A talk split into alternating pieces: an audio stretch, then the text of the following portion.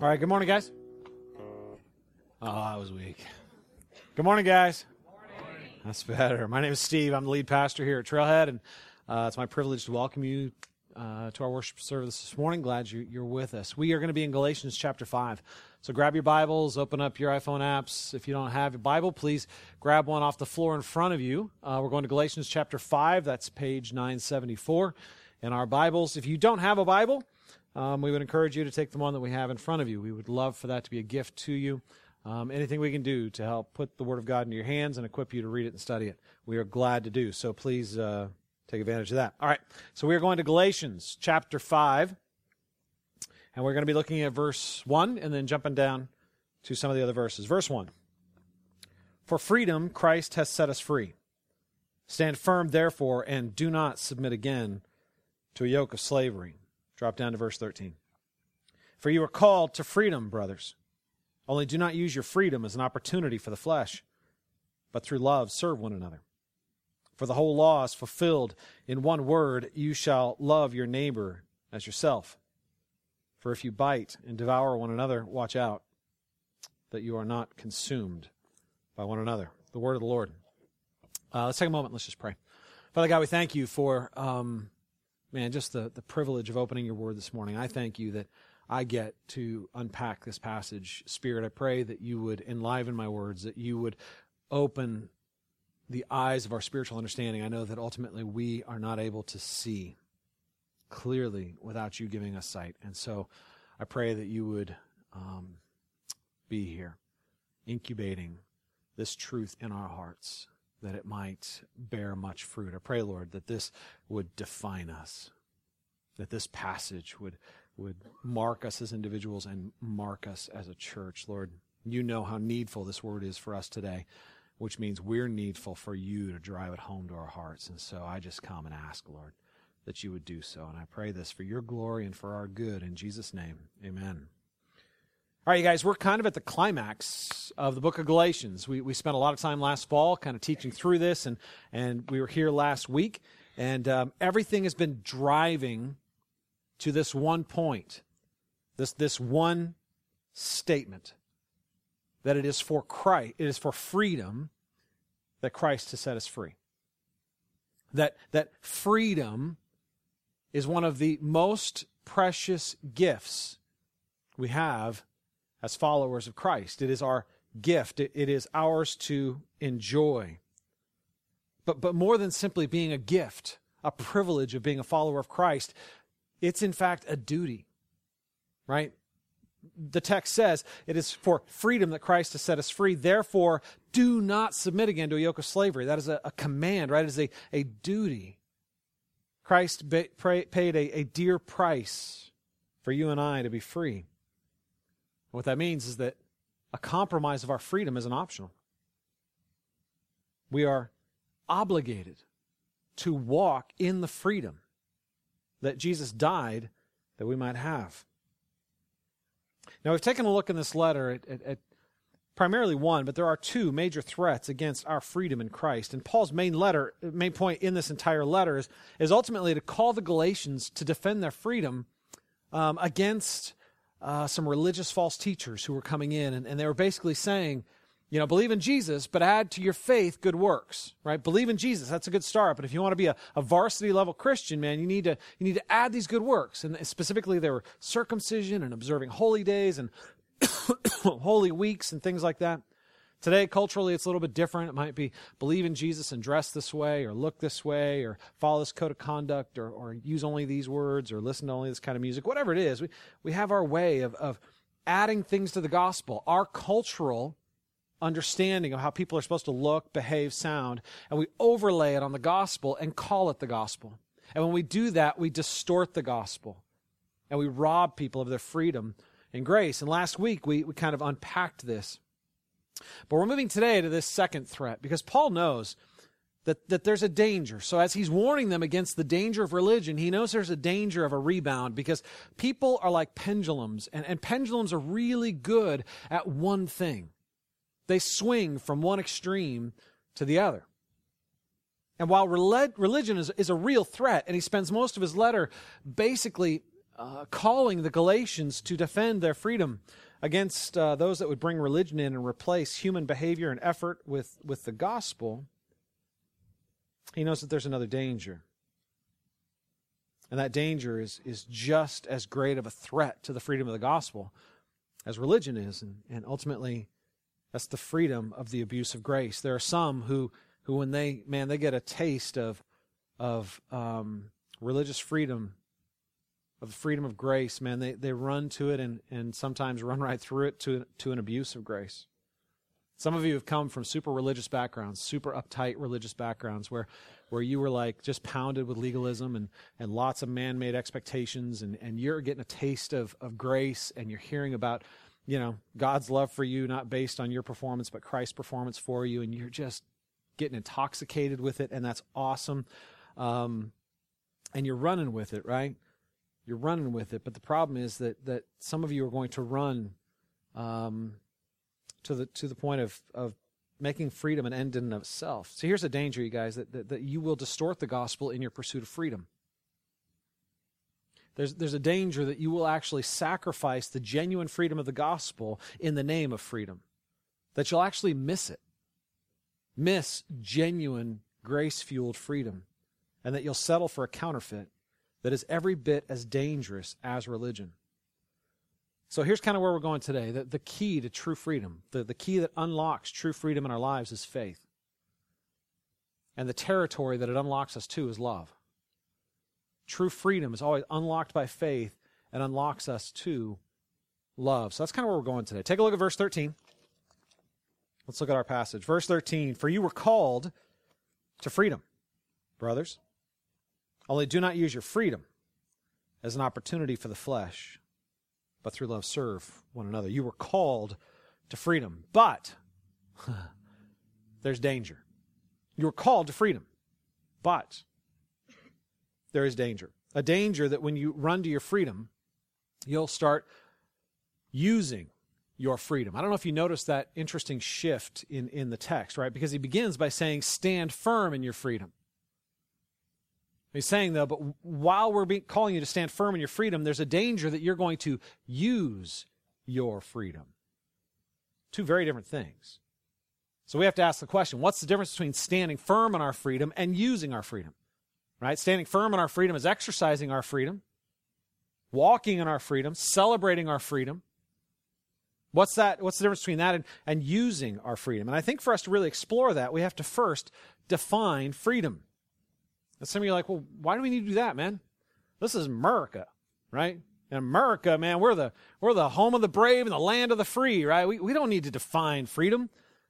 Well, that's exactly why we need to define freedom, because we have very, very strong cultural views of freedom that shape our understanding, that influence us, right? Um, culture is, is a stream of thought in which we all swim. And the same way a fish doesn't notice the water around us, we often don't notice the culture that shapes our thinking. And, and, and in America, we have a very strong opinion about what freedom is, right? Here's the bottom line we love autonomy, we love independence, right? We love basically being our own boss, right? So we think freedom is autonomy, which essentially means I get to do what I want. I get to do what I want. If, if, I were to ask most people what freedom is, like just go to the, the normal, everyday person on the street, they're, they're basically going to tell me something along that line, which is I'm free when I get to do what I want. Right? What's freedom of speech? Most people would define freedom of speech as being able to say whatever you want, whenever you want, wherever you want. Right? People talk about financial freedom. What do they mean by that? Most of the time, what they mean is, is I'm financially free when I have enough money to do what I want. Right? So I want to get out of debt, which was a problem. I got into debt because I wanted to do what I wanted, right? I just spent money I didn't have because I wanted to do what I wanted when I wanted to do it. But financial freedom is getting out of debt and having enough money to travel or to go out to a nice meal or, or maybe have security, whatever it is that you want your money for, right? Financial freedom is I get to do what I want. Emotional freedom. I have, I have, a lot of conversations about emotional freedom, usually with people that are in very difficult relational situations, marriages that are breaking down. One spouse will be telling me, Man, I want emotional freedom, what they mean by that. is I'm not getting to do what I want. I'm not getting to feel how I want. I need to shed myself of these restrictions, this baggage, this hardship, because it's getting in the way of my emotional freedom, of my ability to do what I want. The reality is, each of those definitions is, in fact, a distortion of freedom. The bottom line is, most people and I would argue probably most people in this room would equate freedom with autonomy and autonomy with self gratification. Freedom is getting to make myself happy. Saying what I want, doing what I want, spending what I want, acting like I want. Freedom is, is about self gratification. and what we think is when I finally attain that level of freedom, financial freedom, educational freedom, relational freedom, whatever it is, when I get that, then I'll be happy. If I can just attain that level of, of, of autonomy, then I'll be happy. Well, that's not a good definition of freedom. Uh, first of all, it's, it's just wrong. Um, and second of all, we can look around us and see that, it, that pragmatically it doesn't work, right? According to that definition, the people who have the most that allows them to be autonomous, they should be the happiest, right? So the, so the most well adjusted, happiest, normal people in our society should be our celebrities, our rock stars, our uber rich, the people that have attained all the things we can only dream of attaining. I hope you see the irony there. they are not the definition of normal, and they are far from the definition of happy. we have a deficient definition of freedom. If freedom, and I've used this illustration before and I'll use it again, I think it drives it home fairly well. If freedom really was very simply getting what I want, then the freest person on earth would be a drug addict with an unlimited supply of drugs. They would be the freest person on earth and should therefore be the happiest person on earth. And yet we know they are, in fact, the most enslaved. Why? because our definition of freedom is wrong. It's not that our definition is completely wrong, it just doesn't go deep enough. See, freedom isn't getting to do what you want, freedom is wanting what will give you life and then getting to do what you want. Freedom isn't just getting to do what you want, it's wanting what will give you life and then getting to do what you want. See, true freedom has more to do with your wanter than your behavior. You need to go to the deeper question not do I get to do what I want, but why do I want to do what I want to do? Is what I want actually something that's going to give me life? Or is it something that will, in fact, rob me of life? So here's the thing God is committed to setting us free. He's given us the gift of freedom in Christ, and He he is determined to free us to His glory and for our good. And that means He is committed to changing our hearts. so true freedom is first wanting what will give life, and then having the ability to pursue it, chase it down, and get it. So, what's the difference between standing firm in your freedom and using your freedom? It's the difference between being free and pretending to be free. It's the difference between genuine freedom and simply the appearance of freedom. Take a look back at verse 13. Let's unpack this a little more. For you were called to freedom, brothers, only do not use your freedom as an opportunity for the flesh. Don't use your freedom as an opportunity for the flesh. All right, Jesus died and he rose again to set us free right? That, that's the message of the gospel. Jesus lived the life I should have lived. He died the death I deserved to die. He lived the perfect life, and then he went to the cross as my substitute. And on that cross, he bore my guilt the guilt of everything I've done wrong, the, the, that sense of owing, right? I, I have done plenty of things that have left me in debt, both to God and man. Jesus died to pay that debt. He took my shame, all the things that I want to keep hidden, all the things that, that I am terrified will come out to light. Man, they were on public display on the cross.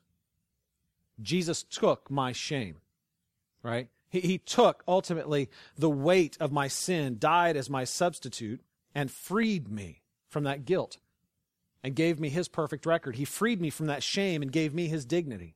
He freed me from my need to perform for God by performing on my behalf.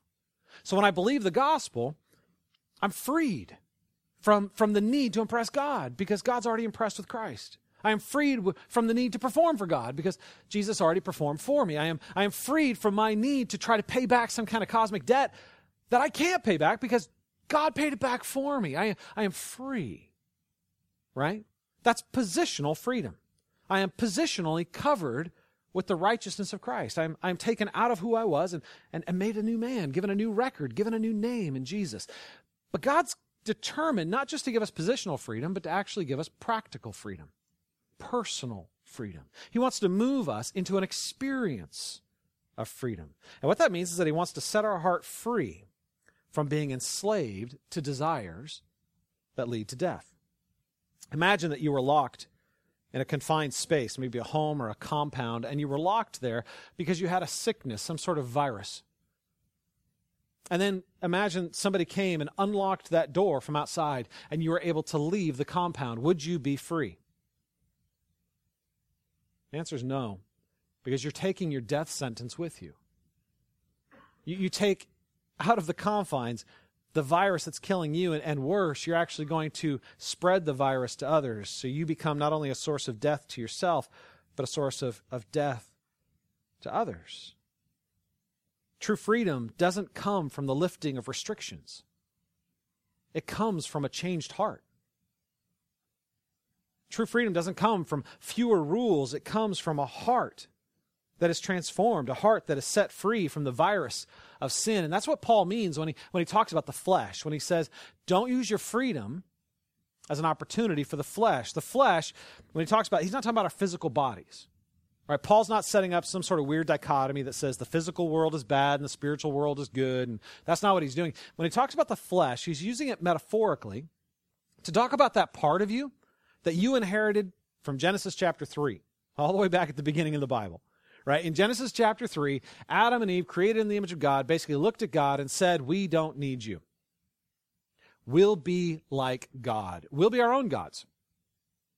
We will ultimately uh, center ourselves and the entire universe around us. We will be self centered, self glorifying, and self gratifying. The flesh is that part of us that continues that cry I don't need God. It's that part of you that, like a virus, that, that wants to kill you. It twists your desires, perverts your desires. I love that word pervert because literally it means to bend. It takes something that is good. Your desire was given to you by God and it was designed to take you to God. But, but our flesh comes in and bends that desire from away from a thing that gives us life toward a thing that doesn't, toward a thing that ultimately gives us death. We crave things that promise life but don't deliver. And the flesh continually whispers in the back of our mind, You don't need God. You can be like God. You don't need God. You've got this. You don't need God's authority. You don't need God's guidance. You don't need. What it does, it says, look, you've got all of God's gifts. What do you need with God? You don't need the giver of the gifts. You got the gifts. So take the things that He's given you in the creation and look to those things to meet your deepest needs. So we end up looking to the gifts that God gives us to give us things that only God can give us. And we live lives of quiet desperation, lives of disappointment and continual disappointment. And ultimately, what ends up happening is the flesh robs us not only of life, but all joy in the very gifts that God has given us. It takes God's good gift and, and then basically looks at God and says, I got it from here, right? That, that's what's going on, is you're basically saying, look, thanks for the gifts, God, but I got it from here. I don't need you. I've got my body, I've got my health, I've got my money, I've got my talents, I've got my, well, all the things that God's given us, and then looks at the giver of the gifts and says, but I don't need you. Take a look down at verse 19, because I want you to see how this plays out in our lives. Paul describes the effects of the flesh, that, that, that broken desire within us, right? Down in verse 19. Now, the works of the flesh are evident. Pause there. What he's saying is they're obvious, you guys. they're obvious.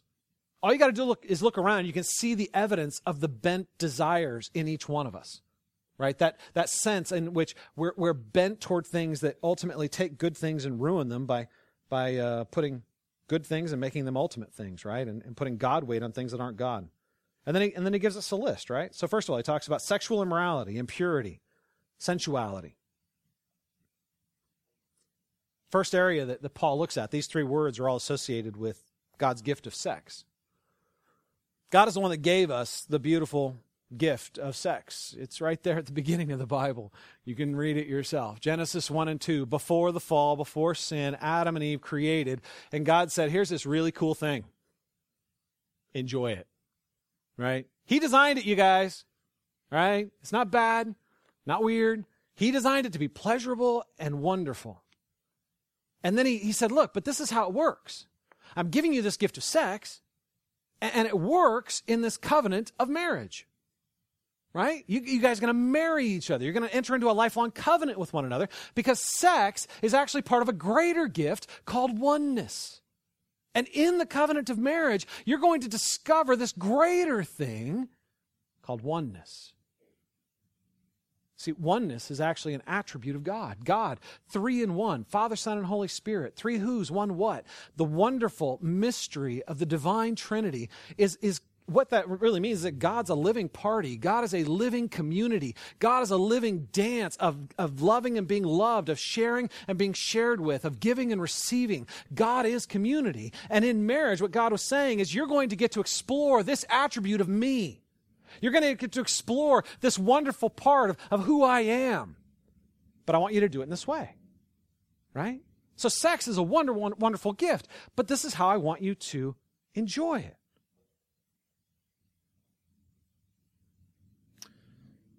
The problem is that uh, obviously flesh comes in and says, you know what, that's not really what sex is for. Sex is really about personal fulfillment.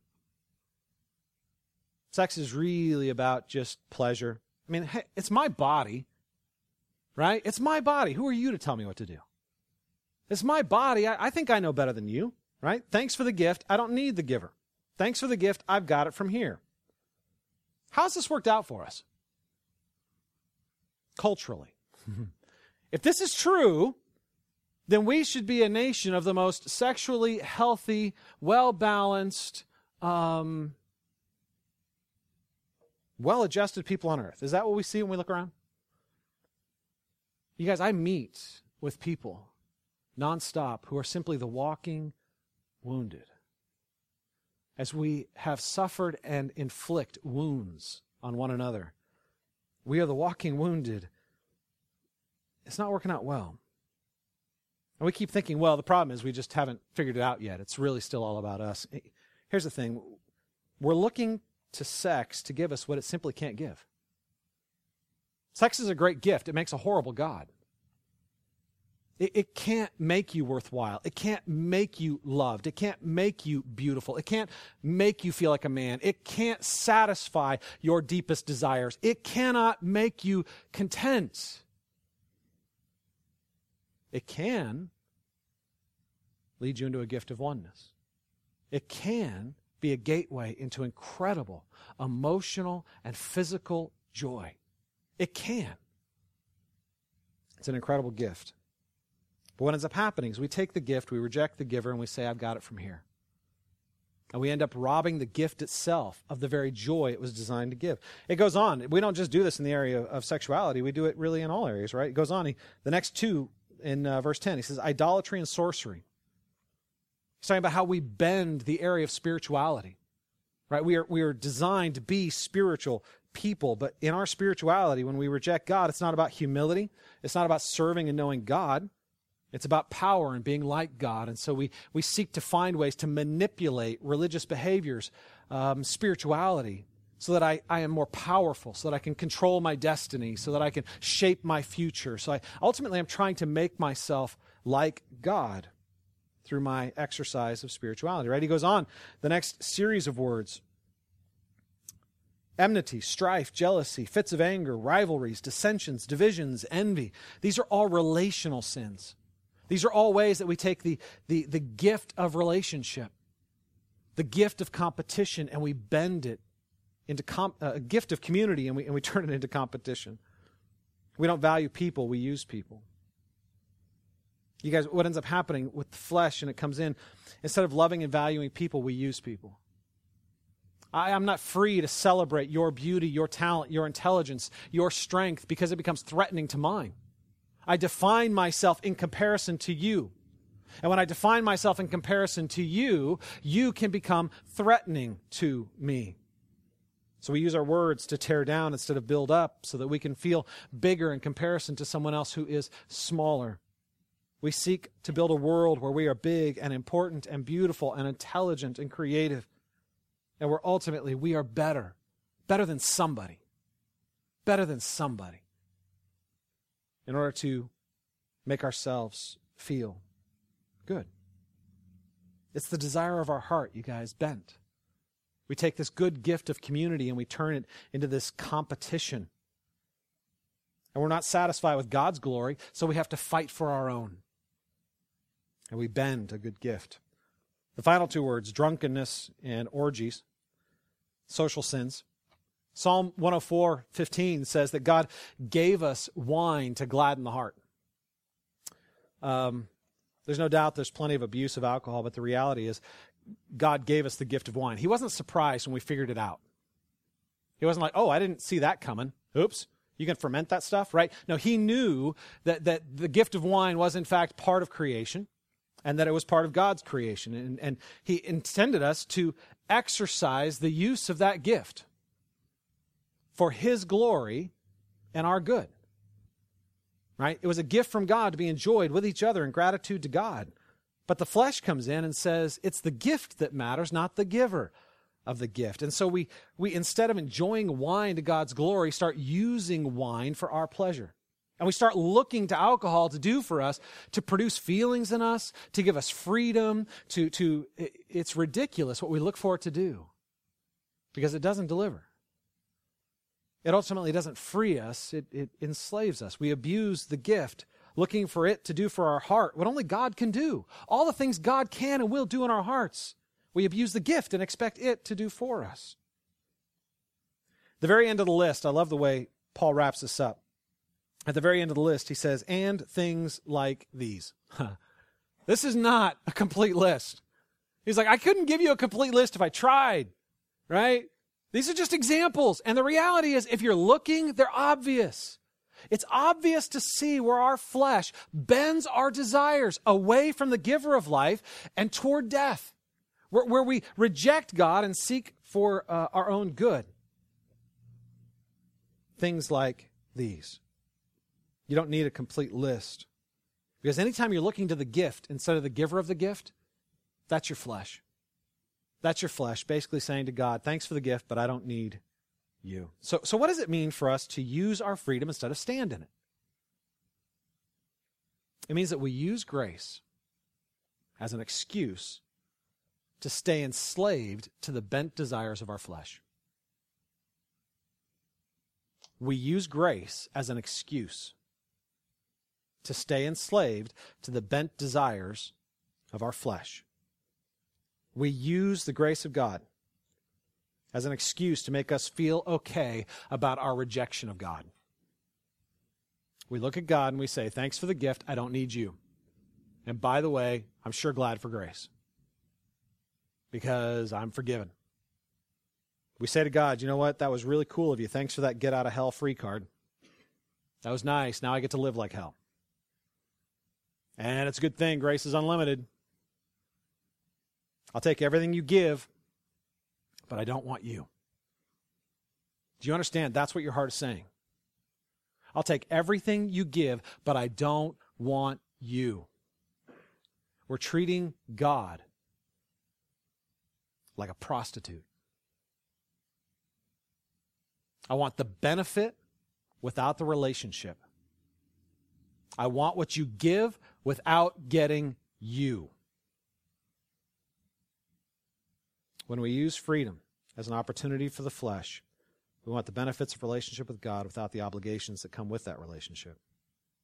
And you guys, to this, Paul has an incredibly stern warning. Take a look at verse 21. In 21, he says, I warn you, as I warned you before, that those who do such things will not inherit the kingdom of God. Paul is not exaggerating for effect. He's not simply puffing himself up to say, Man, I hope I can scare these right. You, you need to listen to this. Let this sit on you. I warn you, as I warned you before, those who do such things will not inherit the kingdom of God.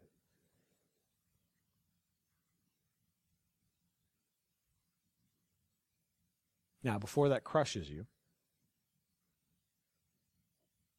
let's just admit that, first of all, every follower of Christ has done this. Every follower of Christ has taken grace for advantage, has used grace as an opportunity for sin. Every follower of Christ. That's why we need grace. grace is undeserved favor, right? We don't get it when we deserve it. I mean, that's the whole point. We don't deserve it. It's God's unmerited favor, his unearned affection, right? It is ours, um, even though we don't deserve it. You know, honestly, you guys, last night as I was unpacking this and writing my final draft and trying to just really sit in it, I'm sitting there trying to get all my notes together and collect my thoughts, and it dawns on me that while I'm getting ready to just preach this stuff, there are areas of my life where I'm using grace as an excuse. I'm using grace as a covering for opportunities for the flesh. It crushed me. I mean, I just I set it down and I got on the floor and I literally I'm on my face. Who am I to get to teach this? This is me. This is me. So what do we do with that? What do we do with the reality of the complexity of the situation that that is in fact me, right? That that that I'm the one that uses grace as an excuse for sin, that I use as an opportunity for the flesh. Well, here's the thing, you guys. Paul is warning a very specific kind of person in this text. The word do in this verse, where it says, I warn you as I warned you before, that those who do such things, the word do here is a present participle. It speaks of somebody who does it habitually. Like this is their way of life.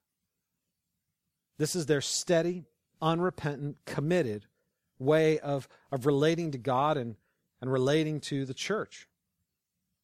There are people in our church, there are people in the Christian world who want the benefits of Christian community. They want the benefits of, of, of following Jesus. They like the benefits that come with it. They, but they don't want Jesus. And people who are like this make it very clear that they don't have faith in Jesus. They're simply using him. You know, this happened in Jesus' lifetime too. During his time, he would go around and he would do these miraculous things, miracles, and, and he would do these feedings. And pretty soon he had this big following, and they were all called disciples. But in that group of disciples, there were those who, who followed simply because they were being fed.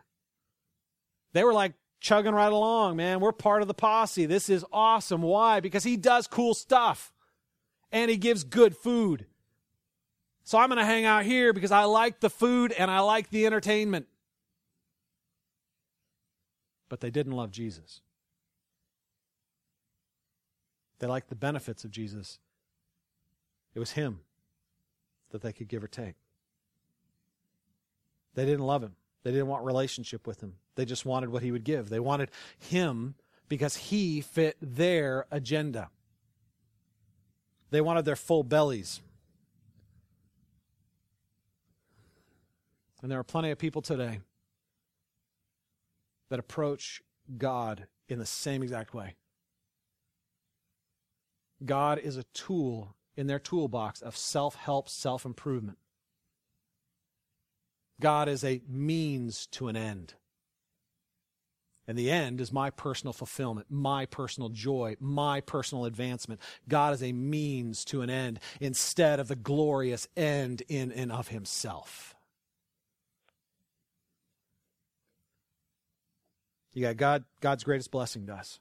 God's greatest blessing to us in Christ is Himself. He gives us the gift of Himself. his life, his love, his presence. He is infinitely delightful and infinitely lovable. He will not be your means to another end. Because he is the glorious end in and of himself. He is the true center of all things. There's a way to use grace without actually believing in the God of grace.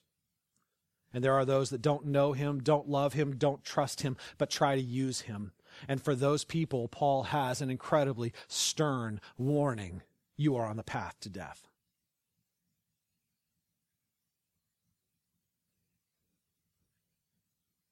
And I think it is worthwhile for us to weigh our hearts.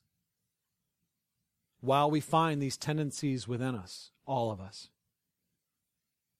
if you find within yourself zero affection and love for the God of grace, no desire to truly know and be known by the God of the universe, a simple desire simply to get the blessings of God without the presence of God, you need to realize you have not believed the gospel. You have not embraced the good news. Because the message of the gospel is about a God who loves you so much, he died for you. He identified with you so fully, he took your sin and was crushed for you and rose again for you. And if that love doesn't provoke in you a love of response, you just don't believe it.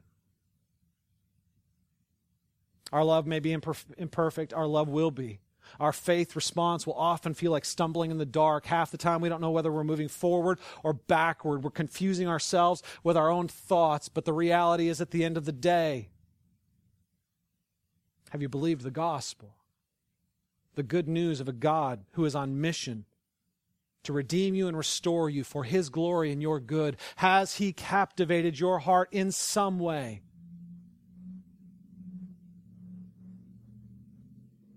Because this is the path to freedom. See, faith says, I trust you more than I trust my own heart. Faith says that, that when, my, I, when my flesh is crying out for, for gratification, when these bent desires are saying, I need this to be happy, I need this to be fulfilled, I need, I need this, and, and, and, and the Word of God is telling me something else. Faith says, I trust you more than I trust my own heart. I trust the giver of the gifts more than I trust my own heart about how to use the gifts. And so I will tell my heart no. I will limit my own freedom, my own autonomy, so that I can be truly free.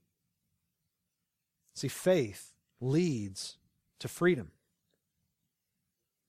Faith isn't about self gratification. Faith is about glorifying God and trusting that ultimately He knows better than I do. When my flesh cries out, you better put yourself first. You better take care of yourself. You better protect yourself. You better put your interests first. And God is saying, I've got you. I've got your interests. I've got your reputation. I've got your future. I've got your security. Faith says, I trust God. A flawed trust a weak trust, a stumbling in the dark trust, but a growing in real faith. See, the key to true freedom is faith. And the territory that that, that freedom leads you to is love. When the, when, the, when the key of faith opens you up, when it, when it releases you in freedom, it releases you to a territory of love. Take a look at verses 13 through 15 again. But I, um, for you, we're called to freedom, brothers. Only do not use your freedom as an opportunity for the flesh, but through love, serve one another. For the whole law is fulfilled in this one word, or, or another word, another way of putting that is in this one command. You shall love your neighbor as yourself. But if you bite and devour one another, watch out that you are not consumed by one another. It's interesting that, that Paul would say, Be free. be free. God's given you the gift of freedom. And in the very next sentence, he says, be a servant. That doesn't sound like freedom. That does not fit our cultural expectation, right? If I am free, I am served. If I am free, I get to choose who I serve, how I want to serve, in what ways I want to serve, right? That doesn't sound like freedom. Be free, be a servant. Here's the thing, you guys. In the kingdom of God, in reality, service is the pathway to a greater experience of freedom. Service is the pathway to a greater experience of freedom. See, that's the paradox of true freedom. It can only be experienced in love, and love can only be experienced in relationships. Love is simultaneously the greatest expression and experience of freedom and the most constrained. Think about the paradox of love, you guys. See, our view of freedom is very, very individualistic. It says it's all about my desires, my experience, my fulfillment. But we weren't created to be isolated in our freedom, we were created to share it with others. Um, this summer, I had my sabbatical, as I've mentioned before, and, and part of my sabbatical is I had a period of, of isolation. Um, I don't like isolation. I don't, I don't like to be alone. It's something I've actually had to develop a taste for. And, and over the last several years, just trying to keep sanity in the midst of ministry, I've started doing these retreats three times a year where I go away and I'm just by myself. It's me, my journal, my Bible, maybe a book, but it's really just about me getting to a place where I can hear God. And, and in the beginning, I really sucked at this. I just was not good at being alone. And, and so I'd go someplace and I would hike myself to exhaustion. Like I would just get out there and do something physical to the point of physical exhaustion, to the point where I can come back, I could just crash and sleep, wake up the next morning and be like, yes, I'm done. Right? I'm done being alone. That was cool. Uh, but I, I actually started developing a taste for it. Like actually listening a prayer of listening, like, like just praying. And that took me a long time to develop a, a taste for, where, where I wasn't constantly distracting myself with noise or music or my iPhone or just being in the Word and, and being alone and, and praying and listening. And, and I've developed a taste for it. And so I got really ambitious on my sabbatical. I'm like, I'm going to do two weeks of isolation. And it was an intentional part of my, my sabbatical because what I wanted to do was disrupt the rhythms of busyness in my life, right? Because I'm constantly going, constant noise, constant action, meetings and counseling and talking and planning and writing and speaking and all this stuff going on all the time. And so I'm like, I'm going to, I'm going to break that rhythm. I'm going to just break into it so that I can reset my heart in some ways. It was a great idea. It wasn't a great practice. Um, so here's the thing. I go down to Florida. This is where I'm at. I'm down in Fort Myers, Florida. Beautiful place. I got Fort Myers Beach. I got Sanibel Island. Beautiful, right? I got a pool. I got a lake with my own alligator. I've got a workout room. I got a mountain bike, a really nice mountain bike trail that's less than a, a, a, an hour away. I took my bike down there. I had two weeks of absolute freedom. No demands on my time. Nobody telling me when to get up or when to go to bed or what to do or when to do it. I had all this stuff around me. I could, I could eat whatever I wanted, whenever I wanted. Like, like I made myself ribs and they were mine. And there's nothing better than eating ribs alone because you can eat them like they're really meant to be eaten. You know what I'm saying? Like you're just in it. Right? You don't have to worry about who's sitting across the table from you being, being grossed out, right? You just, right? I could run around and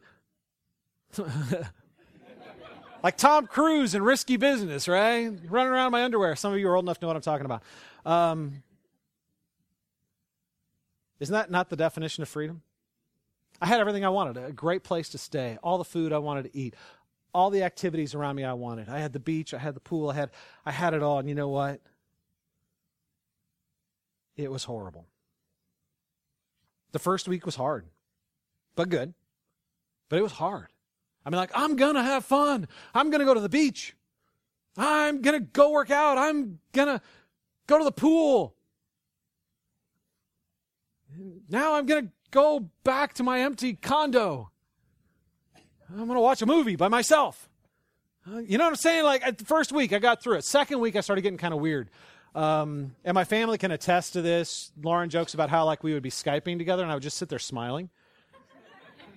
And she's like, Steve, you're really weirding me out right now. And I'm like, I can't help it. I see you. You know, like, it's just that, you know? And then we turn it off, and I was alone. It, it, was it was really, really hard. And so after about two weeks, my family came down. Lauren and, and the kids came and joined me. And um, you know what happened? I lost all of my silence. I lost my ability to get up when I wanted and do what I wanted. And, and, and, and you guys know what family vacation is like, right? It's not about you. You're constantly be like, okay, when are we going to do this? And when are we going to do this? And how are we going to fit this in? Because you want to do that. How are we going to fit this in so you don't feel slighted? And how do we make sure everybody's having fun? And how do we, you know, so everything gets ordered around the needs of the family. So I went from being all about me to being all about them. I lost all my silence, all my rhythms. Um, I was journaling every day. They showed up. I didn't journal anymore. Um, it was just awesome. It was awesome. Why? Um, because there came a more powerful, more beautiful experience of freedom with my family than I had by myself.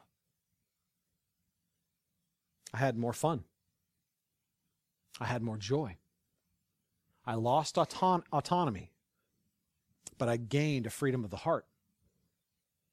See, that's what love does. Love frees us in beautiful ways that no amount of money, no amount of, of lack of rules or self autonomy or self indulgence or power or achievement can ever do. Love puts greater constraints on us than any of those things. But love frees us to experience joy and beauty and purpose in ways that none of those things can do. And it does it at a cost, right? To love someone means to put them first, to live for the good of others instead of simply living for your own good. It, it means that, that you actually get a freedom that comes from giving up freedom. Every lover knows this. If you've ever had a lover, you know that, that what that requires of you is the sacrifice of autonomy. To fall in love, to be loved, to give and to receive, to share, requires you to put someone ahead of yourself. It requires a dangerous level of freedom loss. Because you say to that person, You're more important to me than I am to me. I yield my freedom. I sacrifice my freedom to gain freedom, a new, different, and more powerful kind of freedom of the heart. I give up autonomy to gain joy. I step out in faith. And my faith is that you're going to, to, to be worth it. That this relationship is going to be worth the sacrifice of my autonomy and my isolation. It's going to be worth the, the invitation into intimacy, which will require me to be vulnerable and ultimately lead to, no doubt, hurt, right? But I, am willing to do, I'm willing to sacrifice those forms of freedom to gain a greater kind of freedom. Every parent knows this. There's no greater form of freedom loss than having a kid. That's just reality, right? Amen. There is nothing more demanding, often nothing more thankless than a child. They demand everything of you. But there are few things in life that can increase your capacity for joy like a child. My kids, man, they have sucked the life out of me. And I love them. I wouldn't trade it. I have a greater capacity for experiencing love and joy because of the sacrifice. What Paul is saying is that the boundaries of your freedom are not set by how much autonomy you have, but by how much you love. You guys, this is why we need community. This is why we need the church. This is why you need to serve. You know what happens when you serve? First of all, it's you stepping out in faith. When you serve, what you're saying is someone else's needs are more important than mine right now. Right? Serving isn't fun. It's meeting someone else's needs. It's doing something often in a hidden way. It costs you something for someone else's benefit. That's what service is. And when you serve, what you're doing is saying, Your needs are more important than my sacrifice. And so it requires you to step out in faith. And why faith? Because what you're saying is, I'm going to do this for God's glory, and He's going to meet the needs of my heart in ways that autonomy can't. When I step out and serve, what I'm saying is, I'm doing this first for God and then for others, for His glory and ultimately for my good, but I'm doing it trusting that He's going to meet me in the service. The second thing that's going to happen is as you serve, God's going to use that to kill your flesh. There are few things that are more painful than serving in hidden ways. Serving in ways that nobody says thank you. doing something for someone they don't even notice, but they needed. Everything in you is going to cry out, Look at me, say thanks to me, acknowledge me, give me glory. And for you in faith to simply say, For God to be glorified and their need to be met is enough for me. It's for you to look at that bent desire for glory in your heart and say, That desire is taking me to death. I will instead, by faith, pursue life. God's glory, their good.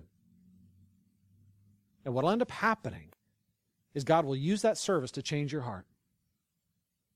He will set you free a little bit more. He will increase your capacity for love and joy a little bit more. There are few things that put the flesh to death like service. Few things that will free your heart to love and be loved like service. Serving those that you love and serving those you don't like. Serving those that you have affection for and serving those you don't even know. Next week, we're going to get into kind of the messier side of this.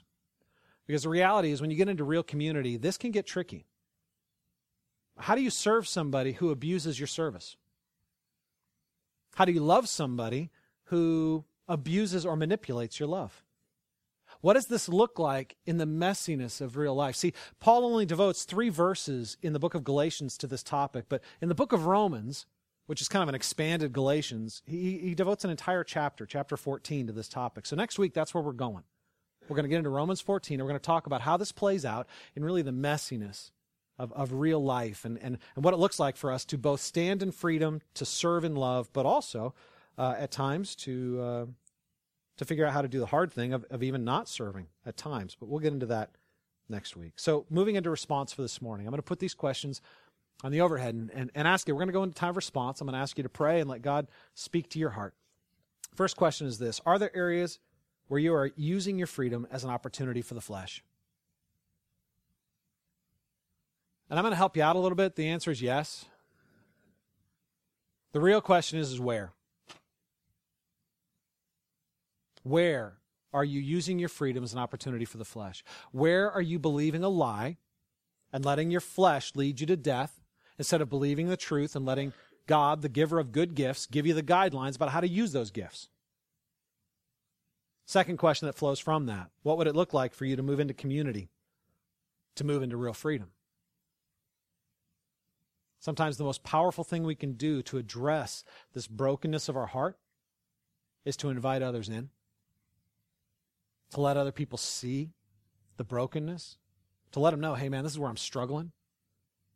This is where I'm having a hard time believing God. This is where I am actively pursuing sin in my life. I don't know how to deal with this. I don't even know if I want to deal with it sometimes. But invite people in to, to speak truth into that, to, to, to help bear that burden with you, to pray with you, and to pray over you, and to help you grow in it. What does it look like for you to move into community, that kind of community with people? So you're not simply hiding away these private places where they can eat away at you and destroy you. Thirdly, where is God calling you to serve in gratitude for God's love and as an expression of love? The question isn't, is God calling you to? We just read it. It's commanded. this is one of those guidelines from the giver of the gifts, right? He's like, this is how you do it. So the question isn't, should you do it or can you do it or will you do it? The question is, where? Where is God calling you to serve this week in hidden ways? Who is God calling you to bless for God's glory and not your own? Who is God calling you to do good things for in ways that you don't receive the glory for? How is God calling you to serve the church, the body of believers, in ways that equips the body of believers to glorify God? Where is God calling you to serve? You will be blessed. This is an act of faith, moving into the territory of love and saying, God will release my heart as I serve. So, where is that for you? All right, let me pray for us. We're going into a time of response, and after we respond, we will share communion. Let's pray. Father God, we thank you that you are our Father, our Abba, and that we are your children. We thank you, Lord, that we get to come to a throne of grace, that we don't deserve your affection. We have not earned your favor. The only thing you ask of us is that we receive it, genuinely receive it, by faith in love. So, Father, I pray that you would break our pride, break our hearts with your love. That from that beautiful place of brokenness, we'll love you more. We will respond to who you are and be drawn to the true center of all things. Lord, we need you to do this in us. We can't do it ourselves. And I thank you that you don't reject us because we're resistant to grace. You don't reject us because we're slow to learn. You don't reject us. You love us. I pray for my friends that are struggling with this stuff and maybe haven't believed. And ask, Lord, that this morning you would place the call of the gospel so clearly in their minds that you would put the call of love so heavy on their hearts that they would be moved, compelled to respond, to love you because they because you first loved them. I pray for those, Lord, that are here that are abusing your grace, your children whom you are calling to repent that you will give them a clarity of faith and a renewed love that would allow them to move toward community, move toward growth, move toward freedom. I pray for those that aren't your children that think they are, that maybe they don't even. Lord, I just pray that you give them a wake up call. There will be a gong that goes off inside their head that says, Man, I'm doing this wrong. Lord, we know in the end it, we can only respond. And so I pray, Lord, that you would make your call clear to our hearts, that you would call us to respond in love. We thank you that as glorious as you are, as perfect as you are, you're also humble and loving and invite us to grace. You guys take a few minutes and pray. We'll share communion in a moment.